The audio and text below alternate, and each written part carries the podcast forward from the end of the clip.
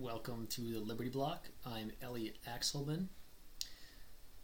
This is going to be a short video just about gun control laws. I realized that we've written a lot of articles and done a lot of videos about gun control or specific cases with firearms or ATF cases and rules and bans and court cases and just about generally about firearms, but we haven't really done an article or a video on the case against all gun control someone posted in the Jo Jorgensen group, the big Libertarian Party candidate group, as a few thousand people, asking, seemingly genuinely, if you want to assume she's honest, asking how libertarians feel about gun laws and how they can not be uncomfortable or afraid with with total uh, anarchy, essentially, with with no gun laws, and asked how can you be comfortable with there being no registration or no gun laws at all, no restrictions, and nothing legally stopping uh, an evil person or a psychotic person from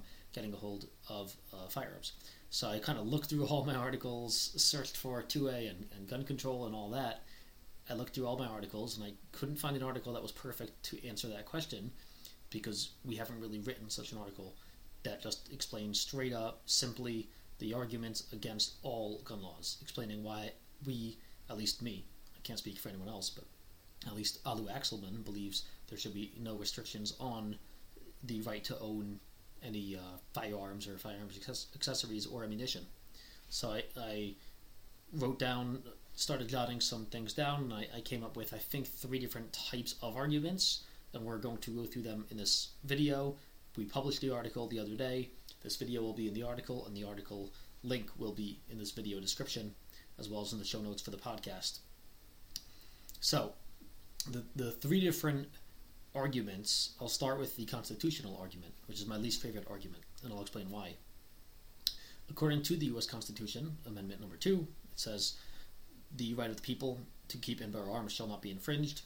It doesn't say shall be infringed for common sense gun regulation. It doesn't say shall be infringed if politicians want it to be infringed. It doesn't say shall be infringed if there's a majority vote, you know, democracy. It doesn't say that politicians nor judges can infringe on gun rights. It doesn't say judges can rule anytime that, that certain things, oh, McDonald versus whatever, or DC versus Heller, or any other case. It, it doesn't say that. It says shall not be infringed. Now, unfortunately, the founders, one of their many, many mistakes, is they didn't put an enforcement mechanism into this. What would have been great is if they would have said something like shall not be infringed, and any politician or judge who seeks to infringe on it shall be hanged immediately. You know, then we'd have a slightly different, you know, makeup of, of firearms laws in the country, right? If the first person who ever made a firearms law in the U.S. The, and any politician who supports it, any cop who supports it, you know, was held accountable for violating the Constitution. But since nearly 100%, maybe 99.999% of people in the US are really sheep. They don't really stand up to people, to the politicians and the judges and the law enforcement and everyone who violates our Second Amendment rights that are supposed to be guaranteed by the Second Amendment. Nobody really fights back. So right now, you know, conservatives say they support gun rights, but then they also say you got to obey the law. Well, if there are gun laws, you, that's a conundrum, right? It's hypocrisy. You have to pick one. You have to either support the law, and the law says, like in New York City, for instance, where I lived for 10 years, the law says no one can own any firearms unless you're a cop. Um, if you're not a cop, it's extremely difficult, and it's it's a may issue permit system. And guess what? They never do issue permits unless you have millions of dollars to bribe them, or unless you can somehow convince the commissioner that you are in imminent danger and you will be killed within a second. Then maybe they'll give you a, a firearms permit. It's essentially impossible in New York City. So when they do infringe on their Second Amendment rights, conservatives don't hang the politicians. They don't even say you're violating the Constitution. They obey like the good little sheep they are. That's why any conservative in New York City is, you know, essentially a, a weak sheep who, who doesn't really care about their natural rights. Another big issue with, with the Constitution is, is, and we see this a lot, one judge anywhere, any federal judge, one judge in the Ninth Circuit, or any federal judge on any other level, or the Supreme Court, can rule that the Constitution totally means something it doesn't mean. Right now, if they say that the Constitution means something, that is the law, and all of you sheep obey that as the law. So, for instance, if the Supreme Court tomorrow, or whenever they go back into session, if in the next day at work they accept a firearms case, a Second Amendment case, and they say, you know what, today at least five of us, you know, five of the, majority of the nine Supreme Court justices, if five of them somehow feel that the founders really intended for, you know, didn't intend for people to have the right to bear arms at all, and therefore no one in the U.S. can have any gun rights, and all gun rights are abolished. If the Supreme Court says that, the sheep will accept it, and nearly every single gun owner, even the you know badass ones who think they're tough, every single gun owner will give in their guns if they have to, if that's what judges say. So a few lawyers who are wearing black robes, who have turned into politicians, can totally rewrite the Constitution and claim to reinterpret what the authors of the Constitution meant. It's, it's unbelievable. That's why the constitutional argument is, is weak, but also forgetting, you know, the uh, the corruption and the nonsense and, and the malfeasance of a lot of the politicians and judges. What happens if the the U.S. Constitution is actually amended? You know, it can be amended by sixty-six percent of the House and the Senate, I believe, and then if if uh, three quarters of the states ratify that amendment, I believe. So it's a high threshold, but it can be amended. It has been amended. In fact, it's been amended technically like uh, over twenty times, I believe. So it can be amended, and then once it's uh, once the Constitution is amended amended to uh, strike the Second Amendment to get rid of it, then conservatives no longer have a constitutional argument. So pro-gun people who have used that argument as their sole argument are now totally screwed and they have to give up their guns because they, they lost the argument. That's why this is my least favorite of the three. On to the second argument, and, th- and this is my favorite, I think. It's the human rights argument. Not human rights like ACLU, like, oh, we all have civil rights to do something. What I mean is property rights. Now, property rights, if you're not familiar with it, it is the core. According to most people who believe in freedom, uh, conservatives, libertarians, anarchists, voluntarists, people who support freedom generally recognize that every single freedom and every right, every human right, every natural right, stems from the, the property rights doctrine.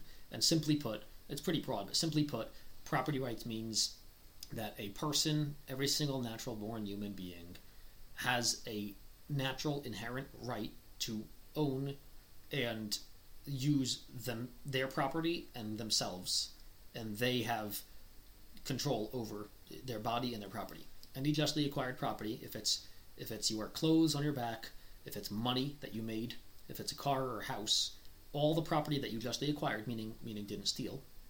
So if you bought it or found it or inherited it, you have 100% control over that.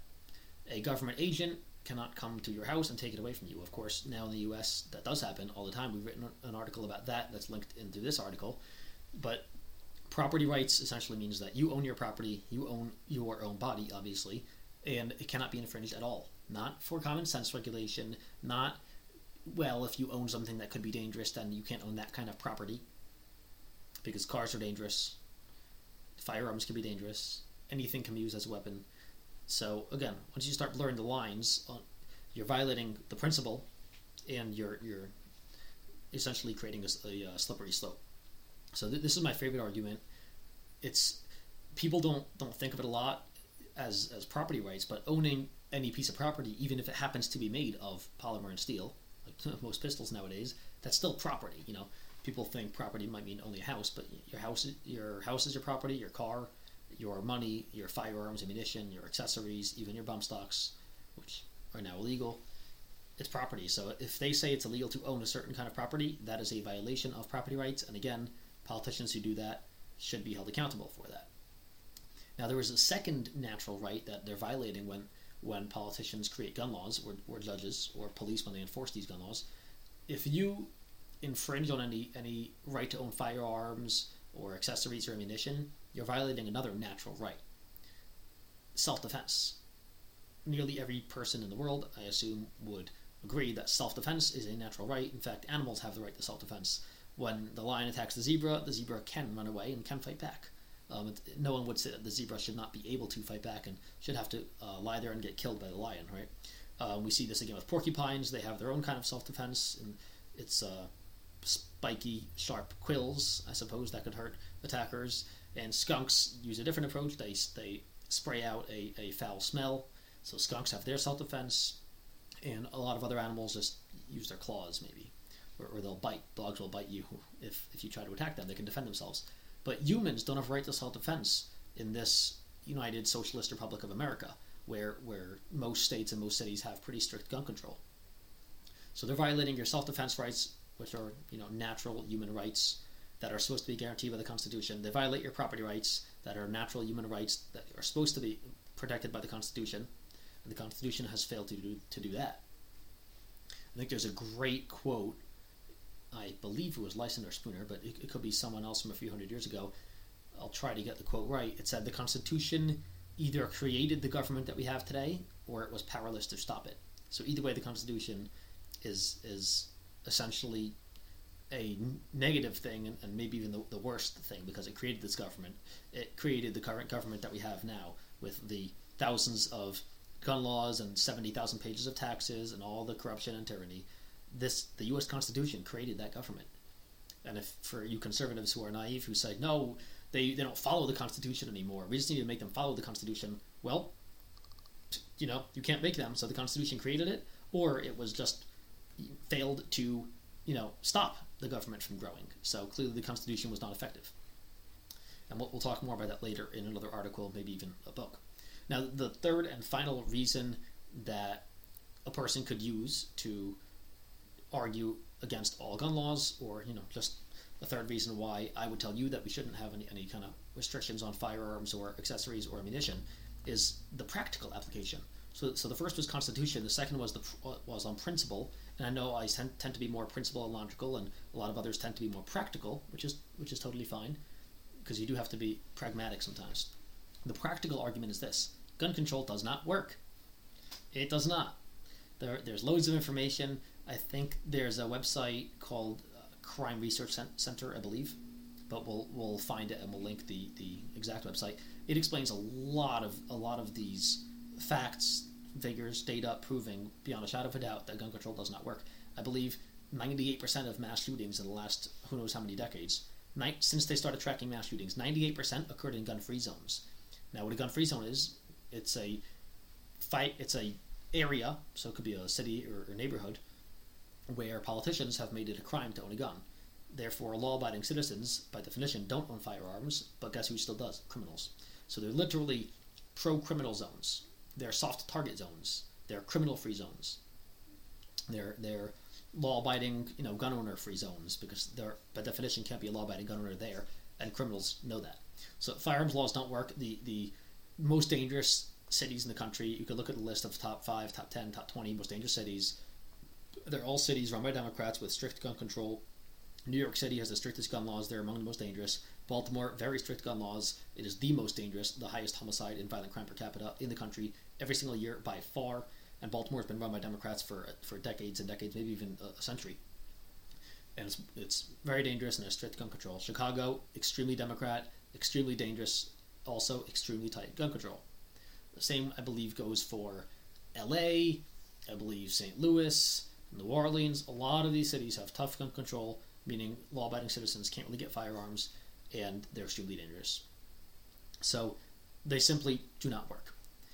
And I've said this in other videos, I think, but I, I probably can't find it in the hundreds of videos we've done. When a, a criminal, when a person is going to use a firearm to murder someone or murder someone, you know, in any other way, if they are intent on killing someone, and again, I admit that this happens. There are bad people. There are currently bad people already. So saying that some murder will occur in this anarchist system is not a great argument because some murder does occur in this system that you support, the system with millions of gun control laws. So, yes, there will still be murder in my ideal system. There will be some murder, unfortunately, in every single system, unless you are living in the ideal utopia heaven, which I don't think exists.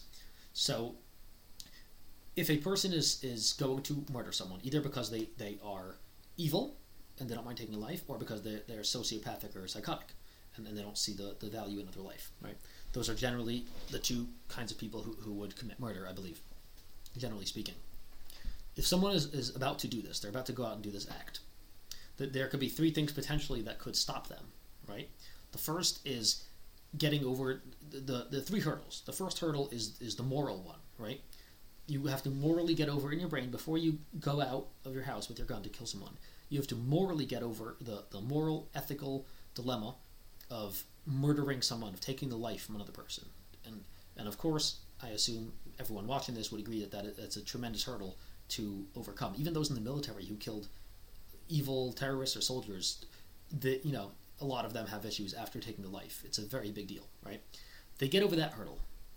The second hurdle is is simply just force on force or fear or the physical hurdle of the fear of if I try to kill someone, they might defend themselves and successfully kill me. So if if I got over the first hurdle and I were evil, didn't mind taking life, I would still hesitate to go out and kill someone because I know that if I try to kill them, it, I might not be successful. They might successfully defend themselves and kill me. So that's two tremendous hurdles you have to get over: the morals and the fear of someone defending themselves. Right. So this murderer, be it the evil kind of murderer or the sociopathic kind of murderer, got over two hurdles. Now there's a third hurdle. This hurdle, they got over those two, but this hurdle will surely stop them. Nearly every person in the U.S., every person in the U.S. besides for anarchists, believes that this third hurdle will definitely stop the evil and sociopathic murderers. You know what this one is? It's a piece of paper saying you need a permit to own a firearm and you can only have 10 rounds in your magazine. Piece of paper. They got over the hurdle of the moral dilemma of taking a life. They got over the hurdle of killing someone and not being afraid that they will kill them in self defense. But do you really think it takes it takes some incredible mental gymnastics or doublethink to believe that a piece of paper saying, you know, that a, a piece of paper saying that one more crime is going to stop them. Now, I actually forgot that there's a, a third thing before before the uh, piece of paper stopping them. The third thing is the law. So, of course, murder is illegal. So they have to get over commit, you know, committing uh, the most heinous of crimes, murder. So they get over murder, they get over the moral dilemma of taking a life, and they get over the fear of self-defense. But a few papers saying that their magazine can only have 10 rounds or 15 rounds, depending on the arbitrary anti-freedom authoritarian politician who made that law. So they get over the, the three biggest hurdles, but one more additional piece of paper. But no, we have a lot of gun laws, but now this new gun law will stop them. Let's ban bump stocks. That'll stop all murder. Those who want to commit murder will commit murder. Even if firearms cease to exist, murder would still happen. As the legend has it, Cain killed Abel with a rock, right? The first murder ever. Of course, the first human ever alive essentially killed uh, another person with a, a rock. Now, we've seen nowadays they don't have to just use rocks. They can use cars, as we've seen a lot of terrorists use vehicles to kill tons of people. They can use all sorts of bombs and or or uh, biologic gases and other biologic weapons. So even without firearms, there would still be murder. Unfortunately, again, you you can never outlaw murder. If if criminals did follow the law, all you'd have to do is make murder illegal, which we've already done, you know, uh, centuries ago. So criminals clearly clearly still murder. So they don't follow the law. So if they're not going to follow the law against homicide, they're not going to they're not to be afraid of the moral dilemma. They're not going to be afraid of self-defense. You really think one a few more papers, one new law that we're going to pass next session, that's going to stop them? Ridiculous. It doesn't make sense. Now, as for the final point that we make in the article, is but but there are mentally ill people. Still, I don't want you know if there are no permits at all, mentally ill people can get firearms. Well, there are no permits or requirements in, in New Hampshire or Wyoming or plenty of other states, and they're the safest states. But the the mentally ill concept, and we've written a whole article about this that will link. To say that people who are mentally ill shouldn't get firearms sounds like it makes sense, and it does. People who are psychotic and dangerous, of course, shouldn't have firearms. That being said, who gets to define mentally ill? It's actually not that simple. There are many types of mental illness. Some might actually preclude someone from owning a firearm, according to reasonable people, like being psychotic. Everyone would agree that psychotic people shouldn't you know, be running around with guns. What about depression? Maybe they post a suicide risk, maybe a homicide risk, maybe they don't. What about anxiety? Really bad anxiety, people can go freak out and kill people. What about PTSD? Oh, it could be interesting. That could be dangerous if they have a firearm. There are a, a lot of these disorders. Even really bad ADHD could be a, a little, you know, manic. So, if we include all of these mental illnesses, which they're all officially mental illnesses, then guess what? According to the CDC, over 50% of Americans will have at least one of these mental illnesses in their lifetime. So, to say that no one who's mentally ill should have a firearm would literally preclude over half of the Americans, half of the humans in America, 150 million people, from ever owning a firearm. So it's not that simple. But even furthermore, if you let the government decide that someone's mentally ill, they can have a, can have a firearm, guess what? Republicans think that atheists and transgenders and maybe even homo- homosexuals are insane, are mentally ill. So you get the wrong Republican in office, and all gay people just lost their right to keep and bear arms. You had a Democrat in office, and a lot of Democrats think that Christians and conservatives and pro gun people and people who don't support BLM and people who deny global warming are mentally ill. So now you go. There you go. Now, 100 million conservatives who don't believe in the global warming propaganda are now considered mentally ill and can never own a firearm. You see what I'm getting at here? There are, it's, it's a trap. It's a black hole if you allow for the mentally ill to be uh, prevented from ever having firearms. We've written about this plenty of other times, so I don't need to go too far into detail here. Just one last thing I'll, I'll close with is, you know, the, another time, another kind of argument when people say, well, a mentally ill person or a dangerous person or an evil person can get, can get a hold of a firearm and kill people. Yeah, that's already happening now.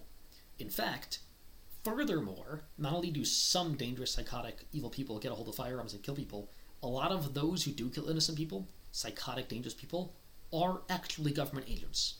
And we have thousands of links of cops who are either evil or psychotic and go rogue and start killing innocent people. As we saw with Brailsford, and we saw with Derek Chauvin, and, and thousands, maybe millions of others. So, again, in the current system, it's, it's got all those issues in the current system, but in our current system, the good law abiding citizens like my mother, my father, my family members who happen to live in pretty Democrat controlled states where guns are illegal, they can't even even the they can't even the playing field. They can't defend themselves. In this system, there are plenty of evil people, but self defense is illegal for the good people. In my system, there might still be evil people, but at least self defense is legal. That's it from LibertyBlock.com. This is Alu Axelman saying goodnight. Thank you very much. Let me know what you think in the comments below, and I will see you next time.